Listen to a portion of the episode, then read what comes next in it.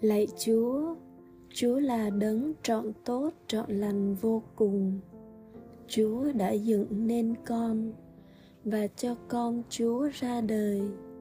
Chịu nạn, chịu chết vì con mà con đã cả lòng phản nghịch lỗi nghĩa cùng chúa, thì con lo buồn đau đớn cùng chê ghét mọi tội con, trên hết mọi sự.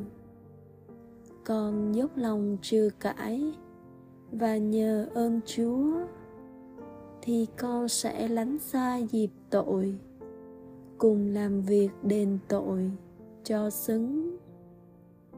Amen.